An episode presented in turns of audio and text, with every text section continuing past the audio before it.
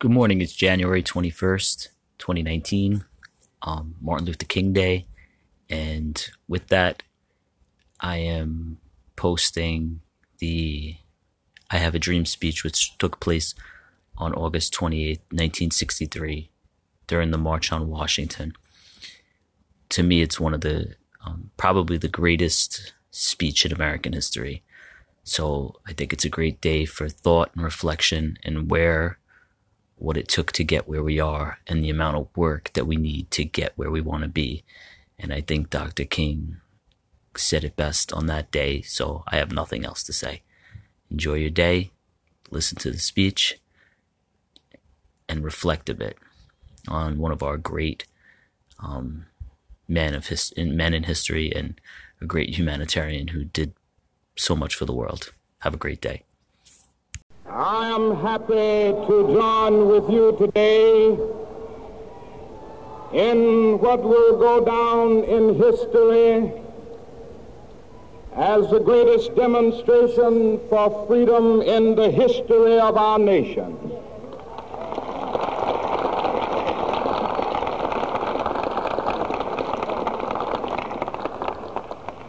Five score years ago, a great American in whose symbolic shadow we stand today signed the Emancipation Proclamation. This momentous decree came as a great beacon light of hope to millions of Negro slaves who had been seared in the flames of withering injustice. It came as a joyous daybreak to end the long night of their captivity. But 100 years later,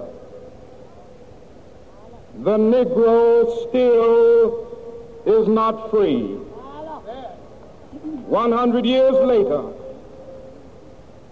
the life of the Negro is still sadly crippled by the manacles of segregation and the chains of discrimination 100 years later. The Negro lives on a lonely island of poverty in the midst of a vast ocean of material prosperity 100 years later. The Negro is still languished in the corners of American society and finds himself in exile in his own land. And so we've come here today to dramatize a shameful condition.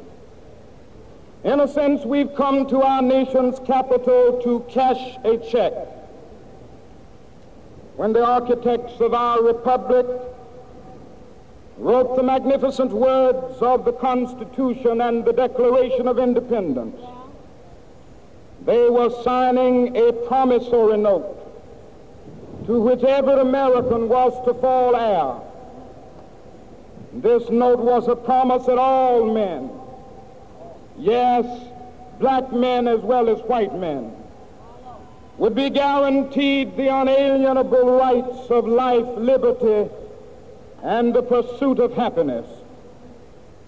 It is obvious today that America has defaulted on this promissory note insofar as her citizens of color are concerned.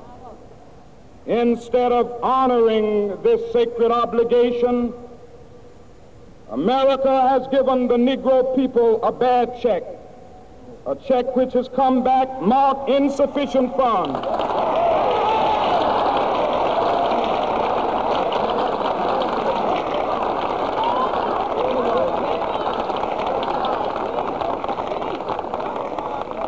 But we refuse to believe that the Bank of Justice is bankrupt.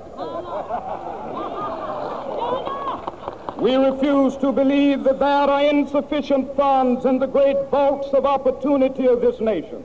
And so we've come to cash this check, a check that will give us upon demand the riches of freedom and the security of justice.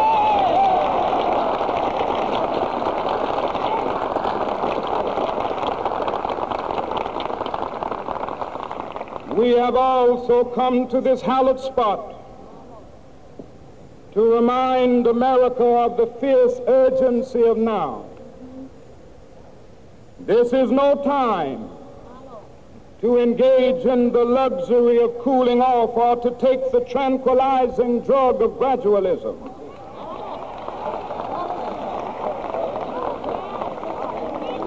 Now is the time to make real the promises of democracy. Now is the time to rise from the dark and desolate valley of segregation to the sunlit path of racial justice. Now is the time to lift our nation from the quicksands of racial injustice to the solid rock of brotherhood. Now is the time to make justice a reality for all of God's children. It would be fatal for the nation to overlook the urgency of the moment. This sweltering summit of the Negro's legitimate discontent will not pass until there is an invigorating autumn of freedom and equality. 1963 is not an end, but a beginning. Those who hope that the Negro needed to blow off steam and will now be content will have a rude awakening if the nation returns to business as usual.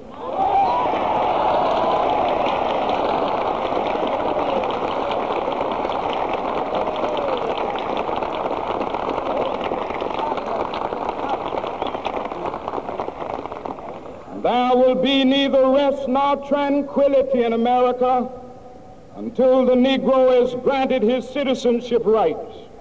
The whirlwinds of revolt will continue to shake the foundations of our nation until the bright day of justice emerges. But that is something that I must say to my people who stand on the warm threshold which leads into the palace of justice in the process of gaining our rightful place, we must not be guilty of wrongful deeds.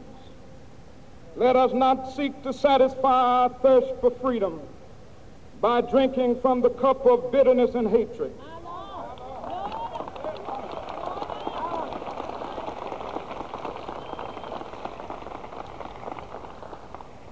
We must forever conduct our struggle on the high plane of dignity and discipline. We must not allow our creative protests to degenerate into physical violence. Again and again, we must rise to the majestic heights of meeting physical force with soul force. The marvelous new militancy which has engulfed the Negro community must not lead us to a distrust of all white people. For many of our white brothers, as evidenced by their presence here today, have come to realize that their destiny is tied up with our destiny.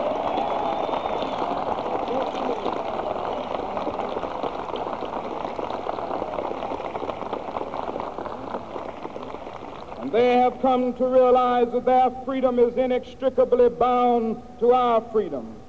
We cannot walk alone. And as we walk, we must make the pledge that we shall always march ahead. We cannot turn back. There are those who are asking the devotees of civil rights, when will you be satisfied? We can never be satisfied as long as the Negro is the victim of the unspeakable horrors of police brutality we can never be satisfied. As long as our body is heavy with the fatigue of travel, cannot gain lodging in the motels of the highways and the hotels of the cities.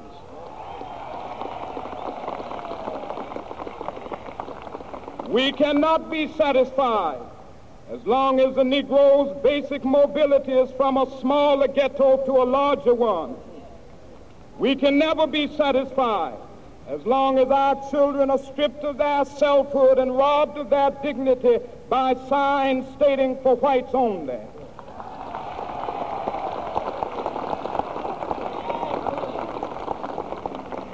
We cannot be satisfied as long as a Negro in Mississippi cannot vote and a Negro in New York believes he has nothing for which to vote. Yeah.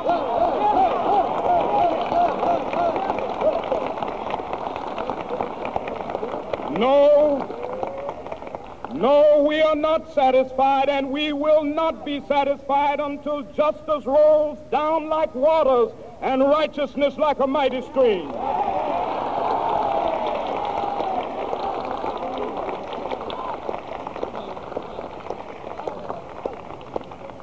I am not my, unmindful that some of you have come here out of great trials and tribulation. Some of you have come fresh from narrow jail cells. Some of you have come from areas where your quest, quest for freedom left you battered by the storms of persecution and staggered by the winds of police brutality.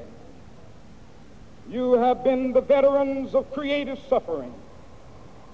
Continue to work with the faith that unearned suffering is redemptive. Go back to Mississippi. Go back to Alabama. Go back to South Carolina. Go back to Georgia. Go back to Louisiana. Go back to the slums and ghettos of our northern cities. Knowing that somehow this situation can and will be changed. Let us not wallow in the valley of despair. I say to you today, my friend,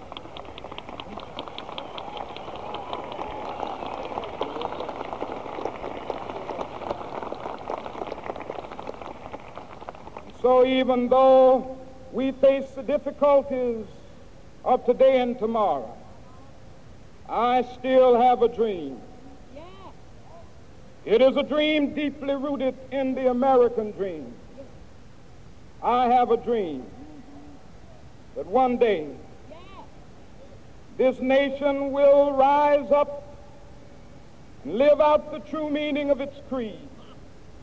We hold these truths to be self-evident that all men are created equal.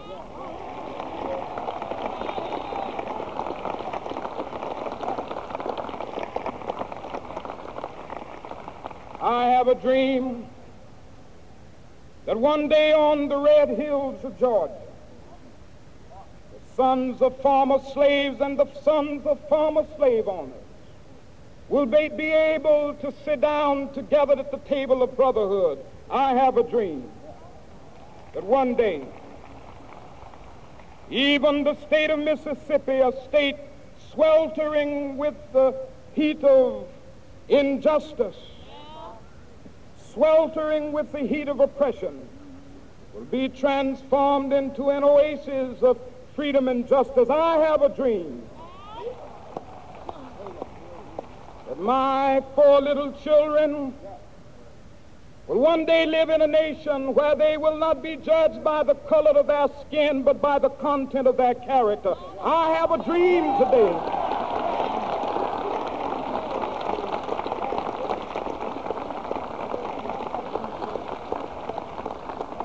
I have a dream that one day down in Alabama with its vicious racists, with its governor having his lips dripping with the words of interposition and nullification.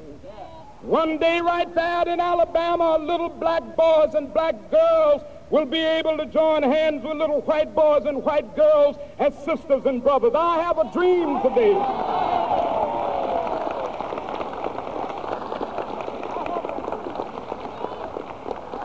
I have a dream that one day every valley shall be exalted. And every hill and mountain shall be made low. The rough places will be made plain, and the crooked places will be made straight. And the glory of the Lord shall be revealed, and all flesh shall see it together. This is our hope. This is the faith that I go back to the South with. With this faith, we will be able to hew out of the mountain of despair a stone of hope. With this faith, we will be able to transform the jangling discords of our nation into a beautiful symphony of brotherhood. With this faith, we will be able to work together, to pray together, to struggle together, to go to jail together, to stand up for freedom together, knowing that we will be free one day. This will be the day, this will be the day when all of God's children be able to sing with new meaning, My country tears of thee. Sweet land of liberty of thee I sing land where my fathers died, land of the pilgrim's pride. From every mountainside, let freedom ring. And if America is to be a great nation, this must become true. And so let freedom ring. From the prodigious hilltops of New Hampshire, let freedom ring. From the mighty mountains of New York, let freedom ring from the heightening Alleghanies of Pennsylvania. Let freedom ring from the snow-capped Rockies of Colorado. Let freedom ring from the curvaceous slopes of California. But not only that, let freedom ring from Stone Mountain of Georgia. Let freedom ring from Lookout Mountain of Tennessee.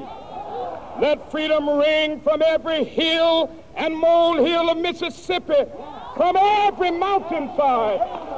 Let freedom ring, and when this happens,